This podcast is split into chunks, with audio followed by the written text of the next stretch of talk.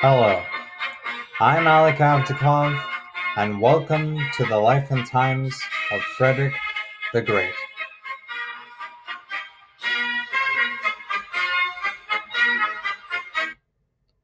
Before we begin today's episode, I would like to thank Professor Charles Ingrao from Purdue University. I am extremely grateful for his help with researching the Pragmatic Sanction of 1713, which this episode is about. Professor Ingrao himself wrote the article that I'm using as the main source regarding the pragmatic sanction, and I could not be happier with the information I received from his writing. I am also amazed by the sudden amount of listeners from India. I seriously think it is so cool that the audience of my podcast is truly an international crowd. A message specifically for listeners from India is that your history is so rich and completely undervalued. The Mughal Empire alone deserves its own podcast, and let alone the entire history of India. But don't think I forgot about Bangladesh, because there is also a listener from Bangladesh, which is also so amazing. So thank you all for caring about this biography series about Frederick the Great. It means so much to me that you are all listening to this. Also, if you want to, rate my podcast on Apple Podcasts or wherever you listen from, and I hope you enjoyed today's episode. Last episode, we talked about the political testament of Frederick Wilhelm and how he wanted a future ruler of Prussia to act and behave exactly like himself. Anyway, we haven't talked about the Habsburgs for a while, so let's talk about them, shall we? The last time we left off with the grand, narr- the grand narrative of European politics uh, that involved the Habsburgs was the Spanish Succession War. But first, let us go into a little bit of detail regarding the Great Turkish War, which preceded the War of Spanish Succession. In 1683, when Prince Eugene of Savoy was just 20 years old, the Ottoman Empire attacked the Habsburgs at the very heart of their empire, Vienna. The Janissaries surrounded the beating heart of the Habsburg Empire from the middle of summer until September 12th. During that time, the citizens of Vienna, who were utterly outnumbered by the Turks, mounted their defense. They dealt with starvation, disease, and the threat of explosive mines and tunnels under the city. Then, finally, after numerous delays, the imperial army arrived at Vienna as a coalition of different German states and the Poles, led by King Jan Sobieski. This Polish detachment had the world renowned Winged Hussars, which was a cavalry force that wore metal eagle wings on their backs and had a huge clanking sound whenever they rode their horses. This shrieking of metal, as well as their appearance alone, was to strike fear into the very souls of the enemy. The upcoming battle was a smashing success for the Habsburg coalition, and they still sing the praises of the Winged Hussars. However, if you thought the end of this particular battle meant total victory for the Habsburg coalition and the Turkish Empire would spontaneously combust, you are utterly incorrect. It was called the Great Turkish War for reason. It lasted a very long time. Its effects in Central Europe still live with us today, plus, a ton of people died. I won't go into every single battle, but needless to say, it was a long, hard fight that led to the rise of Prince Eugene of Savoy and the Treaty of Karlowitz. Here's what A. Mitchell's book, The Grand Strategy of the Habsburg Empire, has to say about the peace terms. Under the terms of the Treaty of Karlowitz, the monarchy gained nearly 60,000 square miles of land, effectively doubling the size of the empire. The new territories stretched to the Sava River in the south and the Carpathians in the east, bringing Slavonia, Croatia, and most of Hungary, including Transylvania but without Banat, under Habsburg rule. These peace terms finally allowed the Habsburgs to have security in the south against the Ottomans. However, trouble was brewing in the Iberian Peninsula when the final Habsburg king of Spain, Charles II, died. Then, obviously, the War of Spanish Succession happened. You can check out episode 7 to get a refresher on what happened on a grander scale during that war. See, the future Emperor Charles VI was a Habsburg candidate for the crown of Spain after Charles II of Spain died. In September of 1703, two years after the War of Spanish Succession began, Charles ceded Milan, which was previously a Spanish Habsburg territory in Italy, and he ceded it to the Austrian Habsburg branch. Charles also signed the, and make sure to brace your hearts for my horrible Latin pronunciation, Pactum Mutuae Successionis. Excuse me, I'm sorry. Here's what Professor Ingrao has to say about this particular pactum. He writes, as with the pragmatic succession, the pactum stipulated that Austrian lands should proceed without partition by right of primogeniture. In keeping with this provision, it stressed that Charles and his heirs should never seek to revise succession agreement or to acquire any Austrian possessions under any pretext. This pact between the Habsburg princes made sure that the Habsburg territories would not be split up like Charlemagne's empire was split up among his grandsons due to succession laws. Whereas Charlemagne's empire was split into three bordering sections Middle Francia, East Francia, and West Francia, the Habsburg family branches were split between the Spanish and Austrian branches, which were fairly distant from one another. After all, it takes 2,385 kilometers to get from Vienna to Madrid on modern roads today. Think about how slow communications were back then. Also, consider how there is one major obstacle between these two branches Louis XIV's France. Louis XIV was about on par with the Turks as far as uh, existential threats go for the Habsburg monarchy. The vast distance between the two branches was one of the reasons why this pact was signed. The pactum said, in basic terms, Charles, don't you ever go after our Austrian lands. And Charles agreed. After this pact was signed among the Habsburgs, Charles traveled to Spain where he would attempt to take it in the name of the Habsburgs. In 1703, when the pactum was signed, Leopold I of Austria was still the Holy Roman Emperor. Louis, uh, Leopold conceived a whopping 16 children with three wives, and due to various factors, one of them, of course, being the horrible inbreeding, only two of his sons managed to live to adulthood. These sons' names were Joseph and Charles.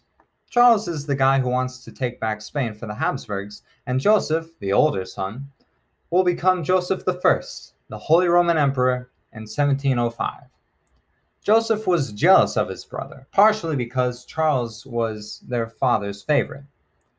One observer of Joseph remarked, quote, His hatred against his good natured and pious brother grows daily and will, it is feared, never be extinguished.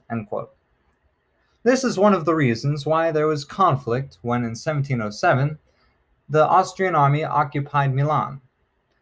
This was inter Habsburg conflict at its highest. Charles agreed to lose Milan. However, since treaties were not public things in those days, that fact was, as of yet, unknown to the Spanish. In order to keep up the act, Charles would send all major decrees to Vienna so that Joseph could approve them. So we have Archduke Charles playing Pinocchio to Emperor Joseph. He couldn't even use Milan as a tax base to raise soldiers against the Habsburg's enemies. Even when he did, his brother Joseph ended up basically scolding him like Charles was a schoolboy. Charles was very iffy on the subject of Milan, but boy did he sweat when the Austrian army took over Naples. And do you want to know what Charles' official excuse for why uh, Joseph took over Naples, even though it was clearly a territory that Charles owned? Joseph wrote to his brother that Charles did not have, quote, have sufficient ability or experience to discharge the important and extensive offices of the Spanish monarchy. Wow. Joseph, why are you being such a jerk to, jerk to your bro? I mean, he's just trying to take over the Spanish crown, and you just told him he's not worthy of the Spanish crown. Jeez. One of Joseph's reasons for tension against his brother is that Charles had still not conquered Spain. By 1709, the war had cost a ton of blood and treasure and had lasted for nine, for eight long and disastrous years. Charles still seemed no closer to the crown of Spain than he did at the beginning of the war, and the largest battle on early modern European soil until Borodino happened at the Battle of Malplaquet. However, the final nail in the coffin of Charles's ambitions in Spain was the death of his brother in April 1711. Joseph had only lived to be seven, uh, to be 32 years old. Charles would have to inherit a bloody war against the French, no prospects in Spain, a major revolt in Hungary, and skyrocketing debts that occur during major wars. Yikes. This now leads us to, to the Pragmatic Sanction of 1713. Why do we care about this Habsburg drama? Well, essentially, the history of Prussia and the Frederick the Great is also the story of Maria Theresa and the Habsburgs. She will be the dance partner of Frederick the Great and the grand tango of European politics that will lead to three major conflicts for one single Habsburg province. Why did a woman become the head of the Habsburg family? Why was she so defensive about one puny province? These are the questions that the Pragmatic Sanction of 1713 answers. According to the terms of the Pactum that was signed in 1703, the two daughters of Joseph should be the heirs to the throne of the Holy Roman Empire. However, even though the Pactum stated that none of the terms could be altered, Charles still ended up altering the succession laws with the Pragmatic Sanction of 1713. This altered succession allowed the possibility for female succession if Charles were to have children. Here's what Professor Ingrao had to say about Charles altering the succession laws. Clearly personal rather than legal considerations had influenced him. If he stressed the pragmatic sanction's debt to the pactum, it was to bolster the legitimacy of the sanction as a whole, thus, by association of that single passage, was, which was not compatible with the pactum. So clearly, this was a final insult to his brother so that Joseph's daughter would not be the first in line. However, he could, he could have chosen a better time to act petty than during a global scale war. Just saying. According to Professor Ingrao's article on the Pragmatic Sanction, in 1713, the Habsburg monarchy needed three things allies, peace, and an air of unquestioned, of unquestioned legitimacy. With the terms of the pactum, Maria Josepha, the daughter of Joseph, had the strongest claim to the throne. But the pragmatic sanction muddied up these waters when Charles declared that if he were to have any female children, they would be the heir to the Habsburgs. Another factor beyond legitimacy is the factor of alliance through marriage. Two important counterweights to the growing power of Prussia in the Holy Roman Empire are Saxony and Bavaria.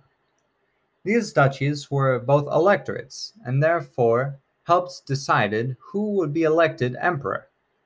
If Maria Josepha could be married off to a Wittelsbach or a Wettin, the royal houses of Bavaria and Saxony, then alliances could be made with them. Considering that the ruler of Saxony also ruled Poland, Austria would secure both their northern and eastern frontiers. But with the pragmatic sanction and the birth of Maria Theresa in 1717, these possible alliances were more out of the cards. However, there was another factor that made the pragmatic sanction one of the most important documents in early modern Austrian history. The pragmatic sanction integrated all of the Habsburg territories together. So there would be no more competition between Spanish or Austrian Habsburg branches. No, there would be a single Habsburg domain in Europe. This dotted the map from what is today Belgium to northern Italy, the Austrian heartland, and into the Balkans, with Hungary being reintegrated into the Habsburg Empire after Rákóczi's War of Independence. Everywhere from Budapest to Brussels to Breslau would be united under the double headed eagle of the Habsburgs. There was finally unity within the Habsburg lands. But do not think this means the same as the unity of one nation. These domains spoke different languages, practiced different religions, and all in all were completely different ethnicities. The Habsburg Empire was even more diverse than Yugoslavia once was. The idea of nationalism was to be born out of the fires of the French Revolution, which is sadly beyond the scope of this podcast. So great. The Habsburgs can now have females inherit the throne, and legally the Habsburg lands are all connected. Why does this matter to the life and times of Frederick the Great, you may ask?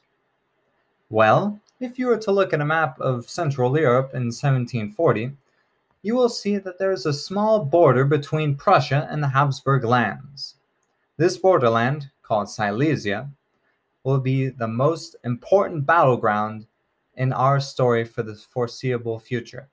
Charles VI, the Emperor of the Holy Roman Empire, will try to get all of Europe to recognize the pragmatic sanction and Maria Theresa's claim to succeed him. But when Charles dies in 1740, a lot of things will happen that we will talk about at a future date involving Frederick the Great and the Habsburgs. It will truly be the showdown of the century. Thank you all for listening to this podcast of mine. I seriously cannot believe the support I am getting from you all. Now, to conclude in the most Austrian way that I can, when I say Auf Wiedersehen.